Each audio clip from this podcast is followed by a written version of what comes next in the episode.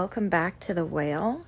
In this episode, I'm joined by my father, Doug, who will be recounting some of his experiences growing up in Charleston in the 50s and 60s.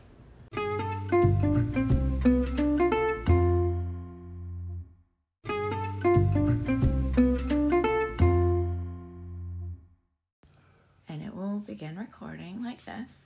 And this is our podcast. I'm here with Doug Conklin, who is my father. Hi. Hello, hello. Hello, hello. So, do you remember a while ago, a little while ago, that we threw you a surprise birthday party at our house? Yes, I do. so that was when you were 75th birthday. 75. So how old are you now? 77. 77. So it was a few years ago. Two years ago, yes. So 2019. And before, I've had this vision for a really long time because you have had this incredible relationship with your friends for so long. Like, you know who I'm talking about. Your your intimate group of friends that I asked them if they would be willing. I've had this vision of writing a book about all the stories that you guys have told my entire life because I can't, I have a, the short term memory of a goldfish and I can't remember all the details, but just the way you guys tell it is so much better than the way anybody else would tell it. So, you and I have talked a lot about this in the past, but I asked the people who came to send a letter or be willing to share a story about you guys growing up in the thought that it would contribute to this book that I've always been wanting to write. And I am a terrible daughter, and when Harry Pardee walked into the party, he handed me this letter. And there was so much going on that I tucked it inside. We have those like lockers when you walk in into our mudroom. Yeah. And um so I found this a couple days ago after you agreed to be on the podcast. And I thought, don't worry, there's nothing crazy emotional in this letter. Um, but I thought it, it would be a good starting point for me to read the letter to you, which I'm now going to finally give to you four years later. but I'll read the letter out loud and then we can talk about, um, you know, talk, start talking about this would be a good jumping off point for us. Okay. So this letter is from Harry Pardee and it's dated November 1st, 2019, which is when you were supposed to get this letter, and I lost temporarily lost it. But it says, Dear Dougie, since first meeting on Riverdale Drive, we've made many good memories. Let me say, I have felt like a part of your family. You and your family hold a special place in my heart. From your grandpoo and pug, who always scared the hell out of me, to today with Beverly, Crystal, and your grands, our lives have been woven together. My head still spins when I recall the neighborhood boxing matches, and I will never forget when Ronnie failed up to show for Marcia at the party at my house. He had been helping his daddy fix the dock and stepped on a nail. Of course, it didn't occur to Ronnie to call anyone to let them know he couldn't make it. I remember the time that we were on the way to Ronnie's, and you, not me, wrecked the 56 Chevy and took out Mrs. Wilson's mailbox. We never made it to Ronnie's. Instead, we ended up in the emergency room. For a while, we got busy with our families and work, but we all reconnected when we came to visit you in Wisconsin. We had a great time seeing the Mall of America, riding in the motorhome, fishing and hunting, and riding in the sleigh. Our friendship spans many years, and we share so many great memories. I'm grateful to have you as my friend, and I cherish our time together. Happy 75th birthday, my friend. Love you, Harry Pardee. So, this letter I will now very belatedly give to you. Um, but let's. So it, he mentions Grandpoo and Pug, who always scared the hell out of me. So tell me, uh, tell me about Grandpoo and Pug. Why why did they scare the hell out of Harry? Well, I think he's talking about Pug. Pug scared of Grandpoo. and not Grandpoo. Okay. He was our dog, Uh huh. and he was a purebred boxer, Yeah. and he was kind of aggressive, Okay. and he would uh, he had a mean look about him. He wasn't mean, but he had a mean look about him, and it, people were afraid of him because of that. Yeah. Um, a matter of fact, there was a neighbor down the street that uh, had a drinking problem, and his wife wouldn't let him bring alcohol into the house. Okay. And we let Pug out at night to run the neighborhood where nobody was out. and this guy kept his liquor in the garage. Okay. And he would slip out to the garage four or five times a night and have a drink. and he got pretty drunk one night, and Pug was down that part of the neighborhood, and his he wouldn't. The man saw Pug, and he was afraid, and he wouldn't come out of the garage. And they, the neighbor ended up calling us to come down and get the dog so her husband could come back to the house. and he, he just, but he never hurt anybody. Yeah. Grandpoo was my grandmother, Okay. my mother's mother, All right. and she lived with us. Okay. And she kind of was a second mother to me and my sister. Mm-hmm. And we uh, grew up with her in the house. She's, uh, till she died, she lived in our house with us. Yeah. and uh, and took care of us. She did a lot of the cooking and the cleaning and babysitting and whatever. And she was a a great grandmother, Yeah. very good. She was she was hard of hearing, wasn't she? Well, she was a little hard of hearing and she was, had trouble couldn't go up and down the steps, but other than that, she uh, she was pretty functional. Yeah. And of course, she was I don't know what year she was born. It was like eighteen seventy something. Yeah. and she uh, didn't have she grew up on a farm didn't have much of an education maybe went through the fifth grade Mm-hmm. and then she had to go to work in the fields and whatever In Charleston. uh, in earhart Okay. Outside of charleston Right. and she uh, she never had a job other than housewife and mother Mm-hmm. and she didn't even have a social security card when she died Oh, really? she never got employed, so she I, I remember her not even having a social security card, and she, uh, but she was a good grandmother and uh, a good housekeeper and a very good cook. So she she kind of lived off the grid, I guess. If she Well, never had back a in those days, you lived in the country. You didn't you didn't you didn't work do or anything. You didn't you, you didn't have a job. You worked in the in a lot part of her life. There was no social security. Right. That was a new law back in the twenties or thirties, whenever it was put in. So she she just never qualified or had a reason to get a social security number because she didn't have. But she she had two sons that uh, and a daughter, and one of them was uh, my uncle, Uncle Henry. He was uh, in the army during World War 2 and was a because he was killed in an accident. He was employed and he had a social security. She got a social security payment from his him being killed in an accident, Oh, car okay. accident. So that's how she got a. That was her only source of income, other Wow. than doing seamstress, seamstress work and stuff like that.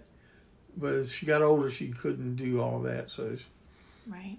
she never, as far as I know, she never had a job uh, other than doing odd jobs for people and neighbors and friends and whatever. Right. So Uncle Henry was in the army. When did he serve? I don't remember the exact years, but he was he was uh, a, a tank commander for George Patton, General Patton, Okay. in the Third Army, and he was in the bat fought in the Battle of the Bulge. He got a World Bronze Star. In World War II. World War Two, Battle of, Battle of the Bulge, was the turning point in in uh, World War Two, and he was a tank commander and got a Bronze Star for for his His injuries. behavior or whatever he, he did. I don't know. that- I never, never. I saw. I've got the medal, but I didn't. There's no letter with it to say what he was recommended for. But it was with valor. Wow. So And- when he got back from World War II, what did what did he do? He was in what you'd call today advertising, Okay. but back then it was not called advertising. It was called window dressing. Oh. He would go around to department stores Mm-hmm. and decorate the window for certain products with crepe paper, whatever, all kind of materials that they would give him, and he would he would install that into the window to make it attractive to people walking by to look and say, "Oh, let's go in there and buy some buy some new shoes or whatever it was advertising." But you didn't have television Right. and had newspapers and print advertising, but that was the only thing there was. So in the radio, Mm-hmm. but that wasn't visual. Right. So he was, I would say advertising, but back then it was called window dressing. And it was uh, as you walk down the street, there'd be a window, five by eight or something like that, and it would be all decked out with advertising material. And he he just the one that put those in. And he was. That's awesome. I'm envisioning. So, Anthropologie is a clothing store now, and they have the most elaborate, you know, displays of handmade, you know, uh, decor, for lack of better word.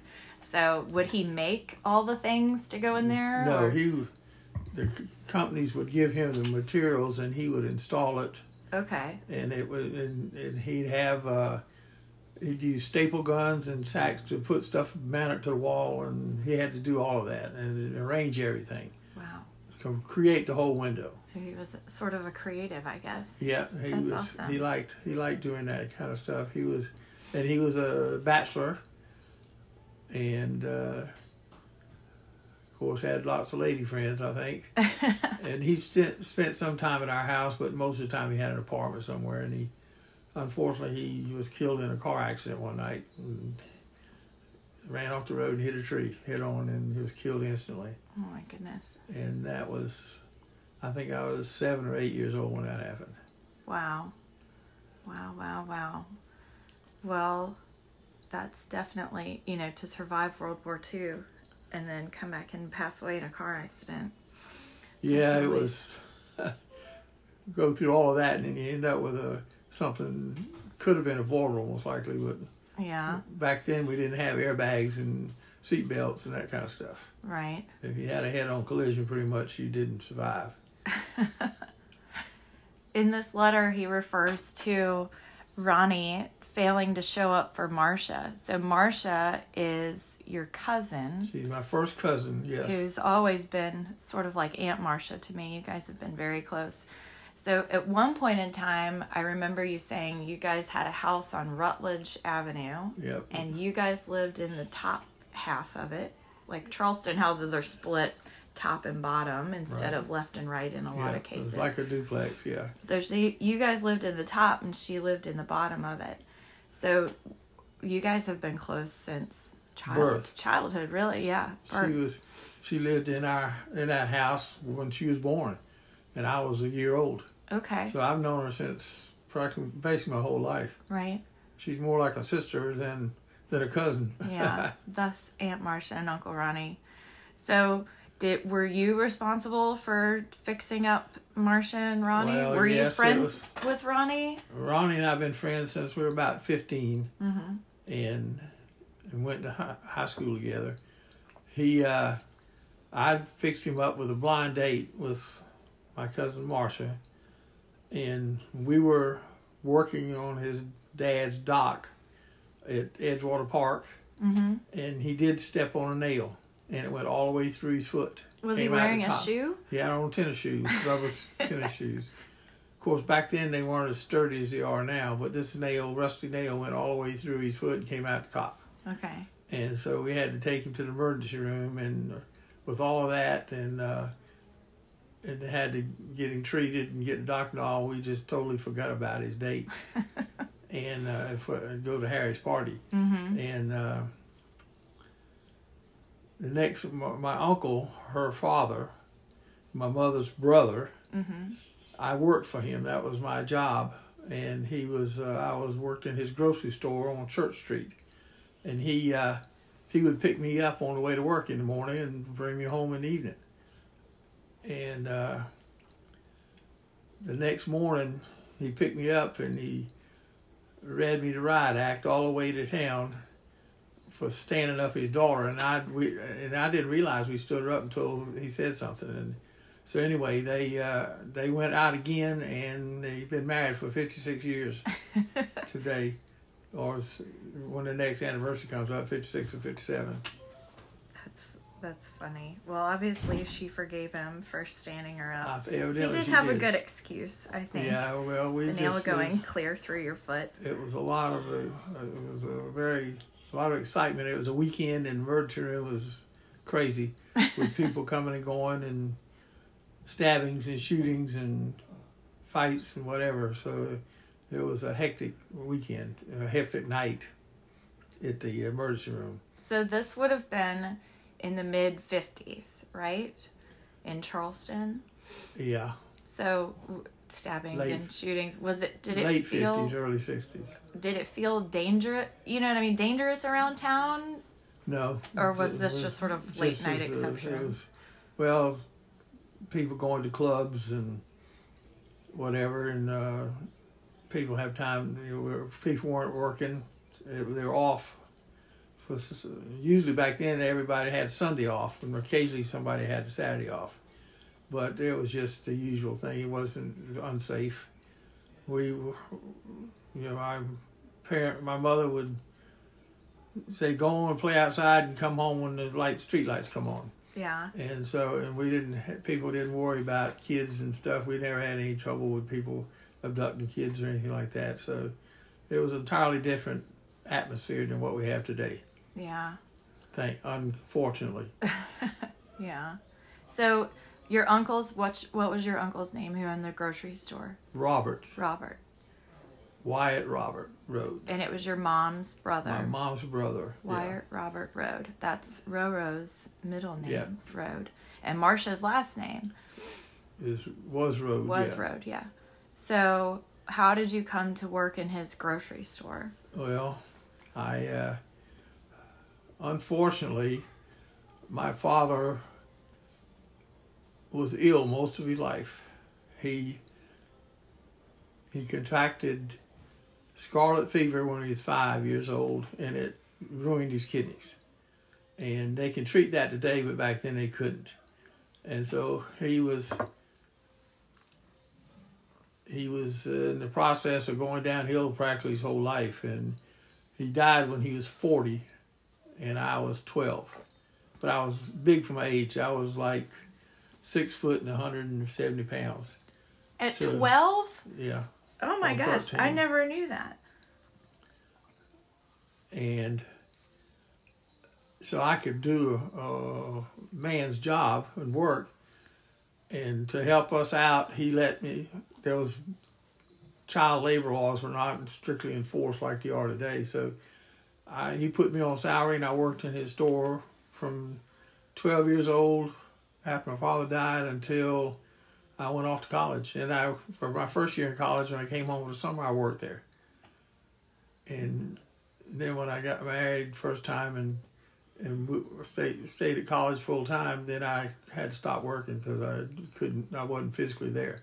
right So he was he was like a father figure uh, late in my teen years mm-hmm and middle teen years. Well, really all my teen years. yeah He was a uh, predominant male in the family. Did you like working at the? What type of things did you do at the grocery I store? I did everything. As I made, you know, I started out stocking shelves, and then I, as I learned how to do things, I could. Back then, we had our own. We cut our own cheese. We'd have a big wheel of cheese, and people would want a quarter pound or a half pound of cheddar or sharp cheddar or whatever, and we'd cut the cheese and wrap it up in brown paper, and tie a string around it and put it in the. Put it in, I, I ended up cutting cheese and I ended up cutting meat and ended up grinding meat and ended up take we we sold uh, groceries delivered to houses on Church Street and in in the lower below Broad Mm-hmm. in in the old days and we had credit counts people would call in and order Mm-hmm. and we'd fill take the order over the phone we'd fill the order and we'd have boys deliver on bicycles to the house and take it inside and leave it and once a month we'd send them a bill and they'd mail us a check Wow. and even back then, when you could buy a big brown paper bag full of groceries for four dollars, we still had people that entertained a lot that was spending five and six hundred dollars a month for groceries. Wow. Now, when I'm imagining you delivering and whoever delivering groceries south abroad, you know, now it's like, ooh, those are probably pretty important, wealthy people who live there. Was that the case back then, or were they much just so, but they were local as, as opposed to out of staters that we have today. But we had local uh, Fritz Hollings, a U.S. senator. His office was two doors down the street, and we had a lot of uh, doctors, lawyers, dentists, uh, politicians, elected officials that were customers.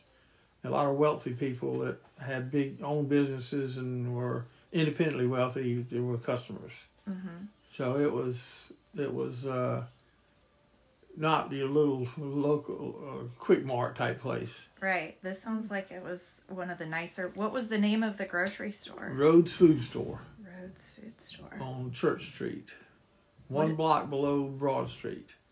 What is it now? What is it now? Do you remember the address of it? I think it's 10 107 Church Street. And as you go down Church Street towards the battery, it was on the, as you turned off of Broad Street, it was on your left. And it was, uh, had an apartment upstairs. The uh, middle aged woman lived in the apartment upstairs. And uh, now I think it's a gift shop they Okay. remodeled it and turned it into a gift shop. Because have to look. back then we had uh, heart pine floors, Mm-hmm. and you could see through the floors. There was a there was a uh, about a five foot tall basement type thing, and there was a trap door, and you take the trap door out, and you could go down a ladder, and you could store baskets and boxes and things like that underneath there. Uh-huh. Nothing that was perishable, but you could put things like that underneath there Right. and uh, unfortunately, it was around behind the bread counter, and so you could walk and turn a corner and step into that hole if somebody wasn't there. Mm-hmm. And I remember one time where uh, Ben Scott Whaley was a very prominent lawyer in town, Mm-hmm. and his wife was in there shopping, and we had two of the employees to s- stationed at each end of the aisle, Mm-hmm. and one of them wandered off. and Ms. Whaley walked around the corner and stepped into that hole Oh no. and scraped her leg really, really bad, and had to go to the emergency room. And I remember my uncle was very, very distraught about that, and uh, she she did fine, and she's uh, she didn't cause any trouble or problems with it, but she she was really nice, a nice lady about it. But Yeah. it was an accident, but the guy, the employee, got in a lot of trouble. He was probably with him being an attorney. He probably thought he was going to get sued Yeah, he it. was scared of that. Yeah, it didn't happen, but he, he was concerned. So did he give her a bunch of free groceries or Yeah, anything? he would. Yeah, he would. When, when she'd come in, he'd he'd slip a nice roast or something like that in her into her or some steaks and put it in her A thank you for not her suing order and not steak. not charge her for them. Well, that was nice. So he was he would try to smooth it over like that, and it was you know it was it was his fault, but uh, the employee just walked off and got distracted somehow. It was an accident. Yeah, but unfortunately, she got scraped up and had to go to the emergency room. But of course, back then it wasn't it didn't cost thousands of dollars like it did today. It might have costed twenty five dollars, but Right. It would still would have been a lot. but that would have been in the late fifties, early sixties. So when you, what high school did you go to? I went to two high schools. Okay. I always went to Blessed Sacrament Parochial School in, in West Ashley, Uh huh.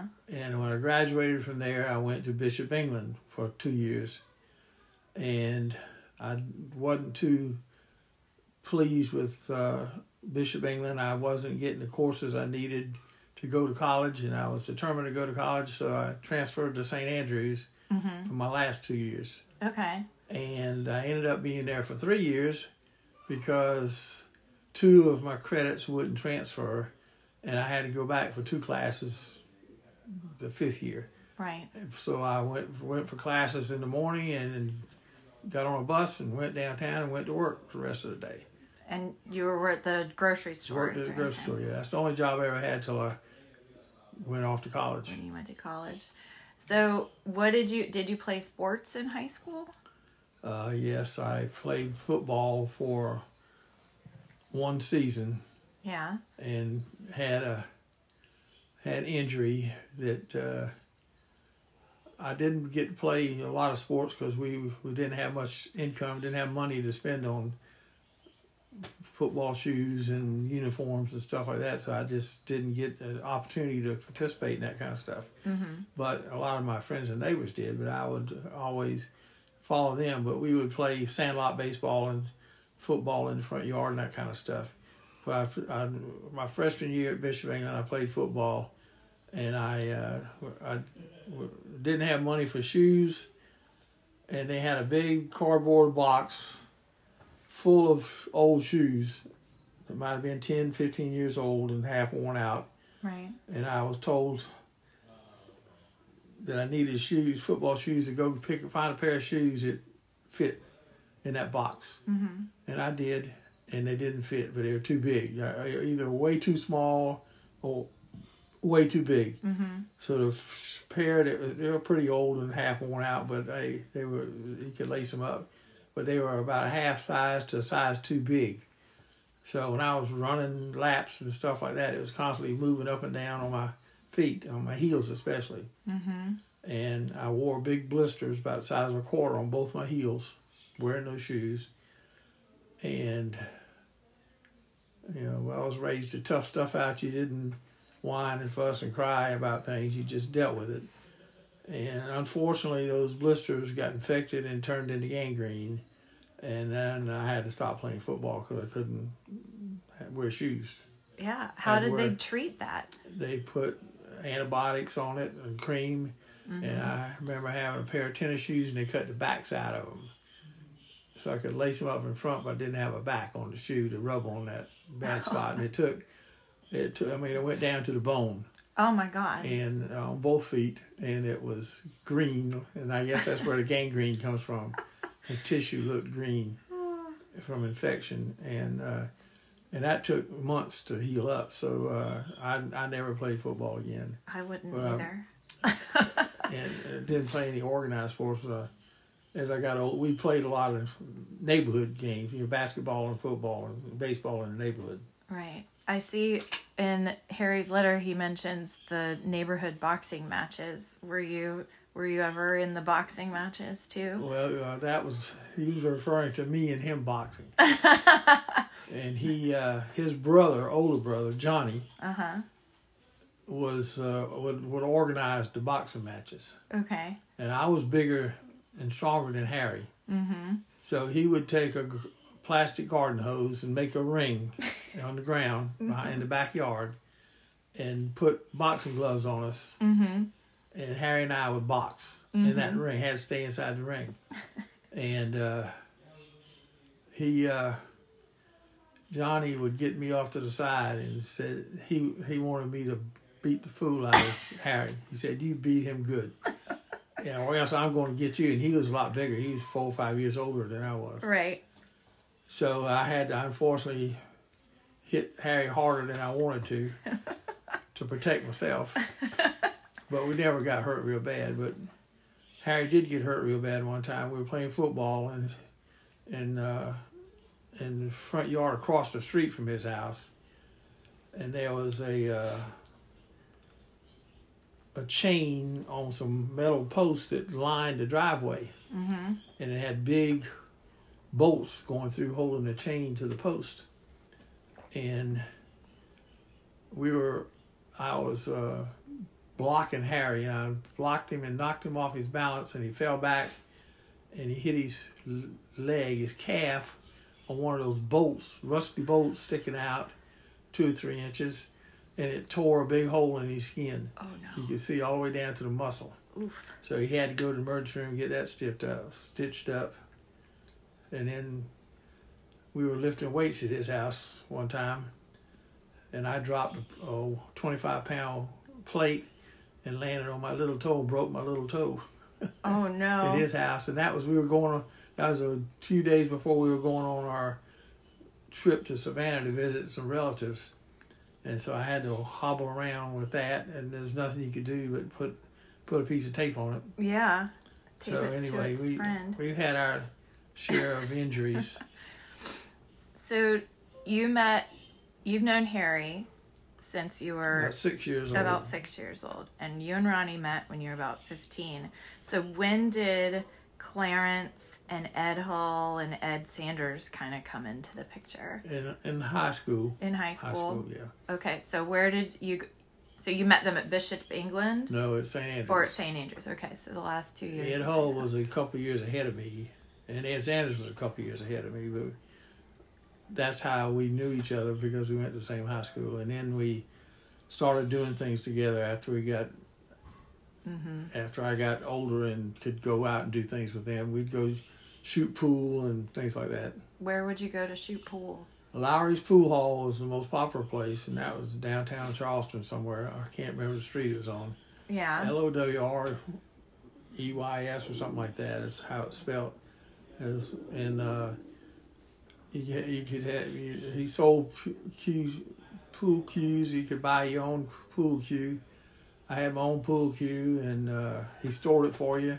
And you had your name on it, and when you went to the shoot pool, you just go to the rack and find yours and shoot pool. That way you didn't have to carry it around. You didn't have with to carry it around, and, it, did- and back then there weren't so many of them that were broken. They're all one piece Right. didn't have a screw screw together like they do now. And uh, he would he would make it for you. Oh, really? Yeah, I mean he had to keep it. He put a tip on it like he wanted and get the right length and the right weight and whatever. And uh, so it's customized the way you liked it. And it wasn't very expensive back then, three or four dollars, something like that. Yeah. Now, Ed Hall was really accident prone. Yes. Do you was that do you think it's just because he wasn't really risk averse like cuz he he went on to become a very successful man. Oh yes. And I think uh, you know uh, do you think that kind of had ties Well, to it? That that and he was just he was very he would take a lot of risk, yeah, and and and he, and he was clumsy, physically clumsy. he was short, squatty type, Mhm. body type, and uh, and so he would he would trip and tumble, and, but a lot of it was because he would take risks. It didn't. He wasn't afraid of anything Mhm. and he would do things that he shouldn't have done, and he'd get hurt. And, but uh, it was a combination of those two. I don't think it was one or the other. It was both. Yeah. And he uh, he just uh, had a little bit of recklessness in him, and it ended up costing some here and there. Yeah. He was a lot of fun But he to be was around. yeah his yeah, As a result as well. and he you know his, he did was very successful. His he was uh, back during the uh, FDIC closing all the uh, savings and loans. He was in charge of that for the whole country, oh, really? and he his job was appointed by the president. Which president? I don't remember? remember which president, but they, it had to be approved by the president. Wow. And he I was uh, that. He was in charge of all closing all those uh, savings and loans back during the during the eighties or seventies, whenever it was. Why were they closing them? because they they gotten too big and too too uh, risky with their loans, and a lot of them went bankrupt and had had to be closed because they're uh, def- defunct.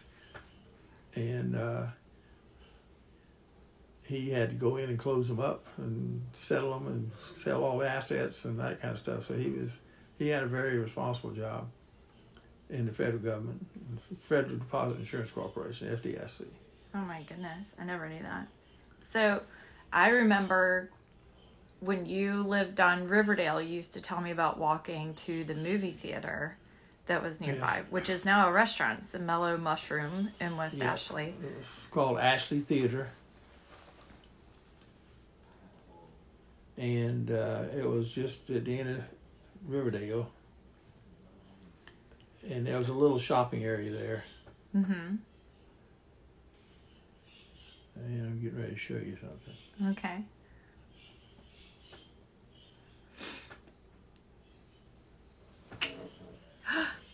oh wow. Can I send myself this picture? It's a picture of the Ashley Theater, who is now. Um, that's awesome. Where'd you get that picture from? Marsha. Marsha. That's awesome. I'm gonna zoom in. Alan Freed. Something. She went- Twister rock and roll. She went to a, a website about being from West Ashley, Uh huh. and she wasn't sure about the name. Uh huh. And he replied and showed, sent her the picture That's awesome. of the uh, theater. So, would you go down to the theater often? Just about every whenever I could afford to. Yeah, it was pretty much on the weekends because I was working weekdays. But Saturday afternoon matinee, you could go in there and buy a fountain Coke with no ice, and get a big sucker and pay for the movie for a quarter. Mm-hmm. and you got to watch the movie and look, cartoons came on first and then there was some movie tune, tune newsreels Mm-hmm. and we would do that on a lot of times on Saturday and after the games we'd go behind that theater there was a big parking lot Mm-hmm. and we'd play half rubber a stick ball whatever you want to call it Yeah. in the in the parking lot. Six or eight or ten of us, just depending on who all was there. But uh, that was a favorite thing. And a lot had a lot of westerns. in- Yeah. In, the, on Saturday afternoon. You told me a story once about you and Ed going to see a scary movie and pulling a prank. Yeah, we did. Uh, we got snuck a chicken, a live chicken, into the movie theater and took it up into the balcony, and kept it covered up so it didn't make any noise because it was dark. And when we got to the scary part of the movie, we took the chicken out of the bag and threw him over off the balcony into the audience. And he fly, flew down squawking and scared everybody. And uh, luckily, we never got caught. No- Nobody knew who did it. Uh, Do you do you remember what movie it was? No, I don't. Oh. I don't remember. Where did you guys get a chicken from? well, you could buy chickens at the grocery store. Oh, really? then, yeah. Oh. A lot of stores you could buy live chicken. My grandmother would have live chickens all the time, a little pen, and we'd kill the chicken and have chicken Oh. for, for dinner. You're a little So you closer could- to the source of your food than I you could get uh, you I could guess. get a, a live chicken in a grocery in some grocery stores anyway. Yeah. Did you sell live chickens No, at we- your we grocery didn't, store? Not at ours, no. Oh. But there was some that you could get them, yeah. And and that pretty much about that time it was phasing out, Yeah. but you could still get one here and there. That's funny. But I, uh, I always wondered where the chicken came from. yeah, that we makes a little more had sense. to buy it. Of course, you could ride out in the countryside and find chickens running up down the road too. If you catch one, they're pretty hard to catch. Yeah. They're fast. So, what did you guys do when you were hanging out in high school? You went to the movies and We you played half movies. rubber. We uh, back then one of the most popular thing was cruising. When we got a little older and could drive, Yeah. we'd cruise to the drive-ins, Yeah. and there was four or five drive-ins that everybody went to on a regular basis. Uh, let's see, in West Ashley was Bootles. I think it's spelled B O O T L E S, drive-in. And then at the foot of the Ashley River Bridge going into town was the patio drive-in, and then in North in the north area, they didn't even call it North Charleston back then; it was called the North area. Was a Piggy Park drive-in, Uh huh. and you could go to all those, and people would just drive around and chit chat, and sometimes you'd park, sometimes you wouldn't. You had your windows down. A lot of cars back there didn't have didn't, didn't have air conditioning, and you'd talk and stop and talk, and it was kind of like the social network Right. of the year, of the date, of the years, of the compared to what we got now. With everybody being online. Yep. And we would go in there and buy get us money was always tight for everybody, so we would get a uh, Pepsi or Coke and get three straws and try to drink as fast as you could to get get your share. Pass it around the car. But we uh, that's we did that, and then well we went to the pool hall, shot pool. Uh, we would uh, uh, to play half rubber. We would go to watch baseball games. We had a had a, prof- a semi or not not semi pro, but a minor league baseball team in Charleston then as well as now. Was it the rainbows? Uh, yeah, and it was on Rutledge Avenue, his ballpark, where it is now. Mm-hmm. And we would uh, we would go there and watch a ball game once in a while when we had the money for a ticket. And I remember going to a few of them Mm-hmm. with when I was younger. When we lived on Rutledge Avenue, we could walk to the ballpark, Yeah.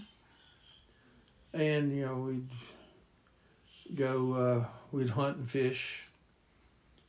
Later, after I got into college, I took up golf and tennis, and played some of that. Yeah. but not when we were you know younger. We, didn't. I didn't even know what tennis was or golf was, and Right. didn't have access to it at all. I remember you telling me. Um, so Ed Sanders was always a beach guy. When did you guys really start hanging out on Folly Beach? It's right after we met because they had a cottage, oceanfront cottage at the beach at Folly Beach, Mm-hmm. and I would go down and spend the night. He he would he had a he had a car. I didn't have a car, but he had a car, and he'd pick me up and we'd drive down on Friday night and come back. He'd bring me back home on Sunday night. Mm-hmm. because I had to go to work and uh, go to school or whatever. Yeah. But uh, that's when we started in the summertime. In The wintertime, we wouldn't go to the beach. They'd close it up. Yeah. It wasn't a year round thing back then. Yeah. But uh, had a lot of good times at Folly Beach at the pier and bowling. Folly Beach had duck pins, bowling for duck pins, and that was good. Was it what? What's that?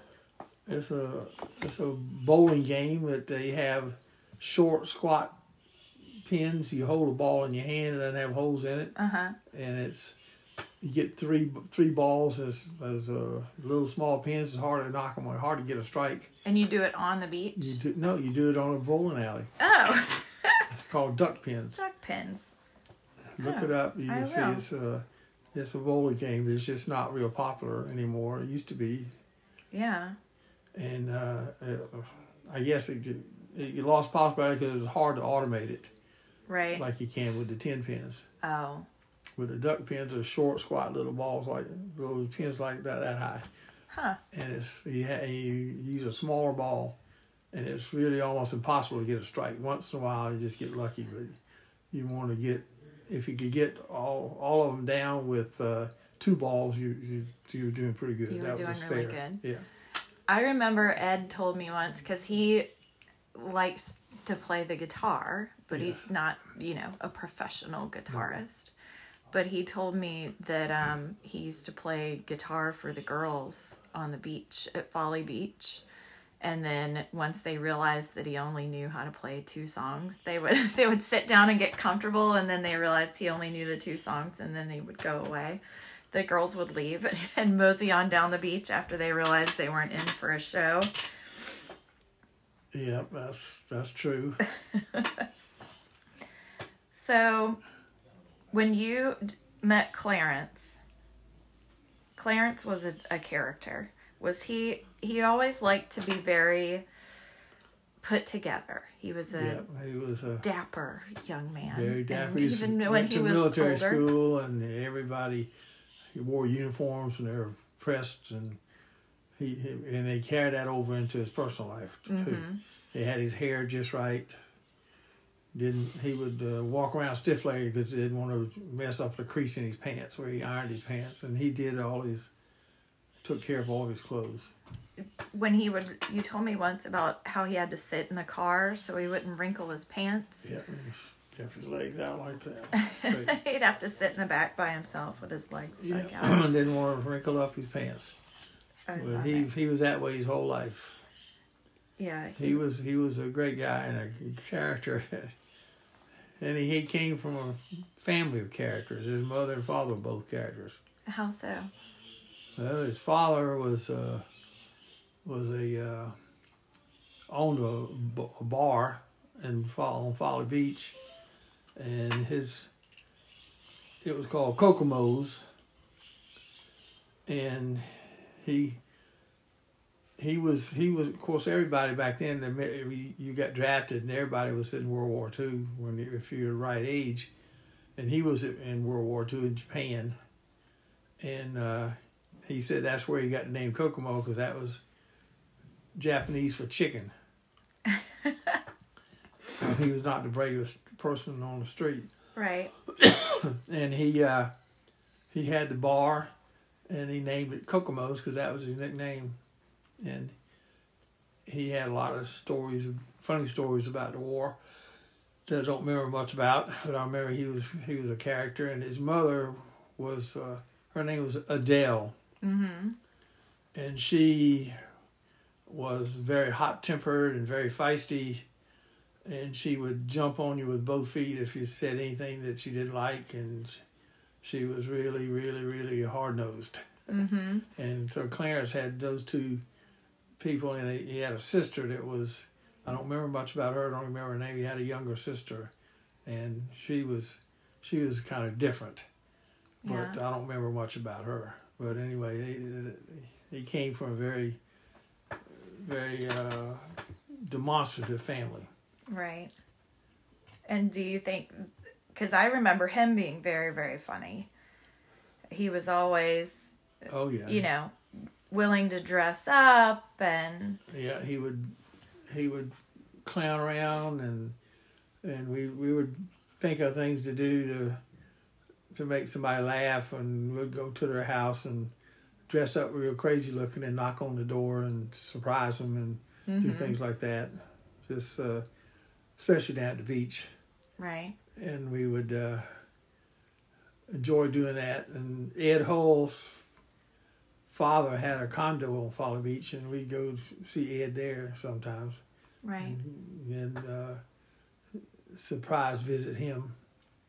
And he, his father, father eventually sold that place, but Ed eventually bought his own condo on the on Folly Beach, Mm-hmm. and his uh, widow still owns that condo. I remember that I was in, I think, in my 20s, and we went to that condo, and um, Ed got the idea that we were going to cook, we were going to roast marshmallows. And this is a condo where it's attached. There's no yard, there's a deck out on the back, but there wasn't any fire pit or anything. And I said, Well, how are we going to roast the marshmallows? And he goes, Oh, I've got a plan. So they had a flat top stove with no, you know, burners, but just flat top. And then he went in the closet and got out wire hangers and we roasted marshmallows on the on the flat top stove. And he had probably 10 marshmallows on two prongs of his his wire hanger.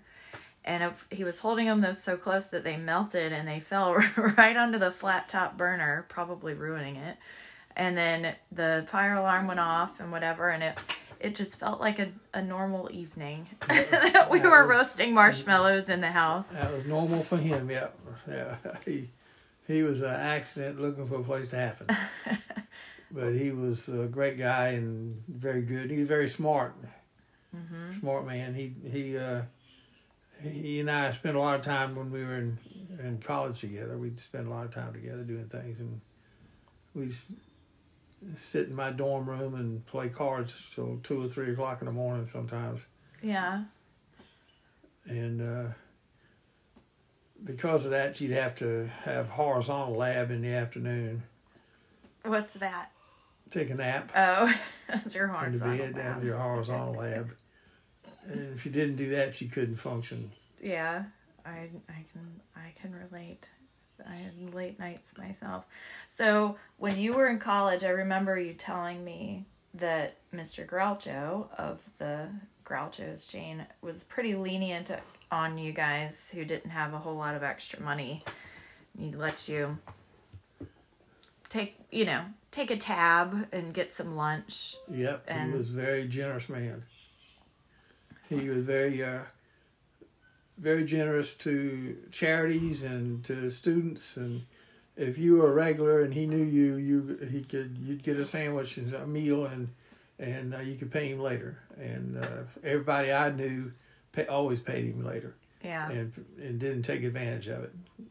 I imagine there was a few people that did, but I never knew of anybody that did. Yeah. But he was a very good man, and he had a he'd wear a vest, and had all these pins on it from like Bucker Cup and donating to cancer fund and stuff like that. He had all kind of hundreds of pins on that vest, front and back, Mm-hmm. and he wore that all the time Yeah. in his store, and had some of the best deli sandwiches you'll ever eat. They still do. They still do. And this was in Columbia. Columbia, he had five points. So when you were, you told me once about how when you guys were really hard up for food, you guys went on a scavenger hunt around Columbia.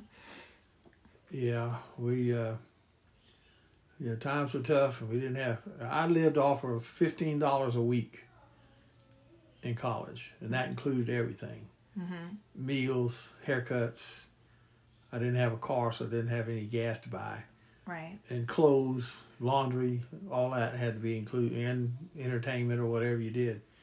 So times were t- sometimes we got ran out of money, sometimes I'd go two days without anything to eat. But uh, you know, I wanted to get get through college. I managed the best I could, and uh, so one time we decided we'd do a scavenger hunt to try to get some groceries. So one of the guys had a car, and we went to uh, this neighborhood in a nice looking neighborhood, and we borrowed the name of a local church and went to door to door and told them we were doing a scavenger hunt for the church Sunday school to get food for the food pantry. Mm-hmm. And we, uh, they people would say, "Oh yeah," and they'd bring you stuff and put it in your in your brown paper bag, and canned goods and paper towels, whatever Mm-hmm. they, they could, well, could get rid of. And I remember one, the last time I did it, we went to I went to this door and there was a lot of cars on the street, but I couldn't tell where they which house they were from. So I went and knocked on the door and they opened up the door and uh, right in the living room was a casket, and they were having a wake for this person that had died and. I said, "Oh," I said, well, uh, "Excuse me," and I, I said, well, I, I'm I, I'm at the wrong house. I tried to get away, and he said, "Well, no, what are you, what are you doing?" I told him uh, the spiel about the about the uh, church and food pantry, and he said, "Oh, come on in." He he insisted I come in, and he took me in the kitchen and loaded my bag up with stuff. and I got out of there as quick as I could, and never. And that was the last time I did that. That was the sign you should make. I, yeah, God was sending me a message to stop doing that. Well, it's not like you were very well off and could buy your own food, so Well, it yeah, went to a starving college I- students. I should have been a better money manager, I guess. but fifteen dollars doesn't go very far, even back then. No, no, it doesn't. And uh, you know, I when I came home, I uh, I had to hitchhike, and that's how I got. I, if I came home from college, I hitchhiked, and I got home fine every time. I wouldn't do it now, but Yeah. back then you could hitchhike. Matter of fact, there's young women out there hitchhiking, Mm-hmm. and uh, I had women pick me up hitchhiking. Yeah. And They one were- time it was a friend of mine's in high school, his mother, Oh, really? and I didn't even know her. I'd never met her, but I knew her her son, and uh, she, we started talking, and come to find out, it, was his mother. That's funny. And people, total strangers, would pick you up uh, and ask you where you're going. I said, "Well, just let me off here, and then I'll." Ca-. No, we'll. T-. And they took you right to your house. Wow. Nice people are a lot nicer than they are now, unfortunately. Yeah. And plus, it was Charleston was a lot different. Charleston was maybe a hundred thousand people, not seven or eight hundred thousand like it is now. So, Yeah. and it was, didn't they only have one bridge across the Ashley River? You, you, to cross the Ashley River, other than downtown, you had to go all the way up to Summerville. So, Oh, wow. yeah, that was the only bridge. There wasn't two bridges; it was just one. Yeah. So uh, it was a lot different. I imagine so. and it was mostly locals. There wasn't a lot of tour. Well, it did have a tourist business, but it wasn't predominant like it is now, and didn't have a lot of people that moved in from out of state. It's all mostly locals that were lived in Charleston. Did they were they doing carriage tours all over downtown? Back yeah, they then? did that kind of stuff. Yeah, And walking tours. I love it. it was not as much as it is now, but it was. They had it, but it wasn't as big as it is now because they didn't have that many people. Right. didn't have the big tourist business. But it was tourist business, but it wasn't the big. The big business back then was the Navy Yard and Air Force Base. That's was the big. And the, the hospitals. There's only two hospitals. Yeah. MUSC wasn't here.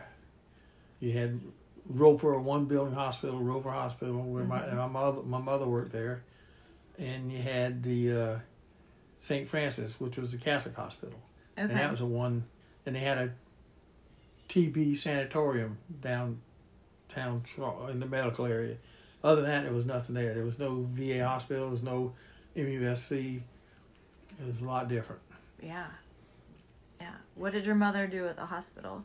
She was the. Uh, she started out working in the medical records. This is before computers, of course. Mm-hmm. and she ended up being the head of medical records. And my friend, I just found out in the last few months, my friend Morel Jones, his mother, who just passed away in her 90s, six, eight months ago, whatever it was, Mm-hmm. she worked for my mother at the hospital. And I didn't, I didn't know that until a few months ago. Oh no. He said, "Yeah." He said, "My mother worked for Mrs. Conklin, and I just I never heard her call Mrs. Conklin by somebody at that. You know, it Yeah. was kind of strange, but she was a she was her employee at the hospital. Wow. And And how that- long did she work there? Oh, I don't know exactly, but over twenty years. Right. And she was a housewife until my father died, and then she had to get a job Right. and help support the family, and that's what I did. Also, Yeah. Well, good.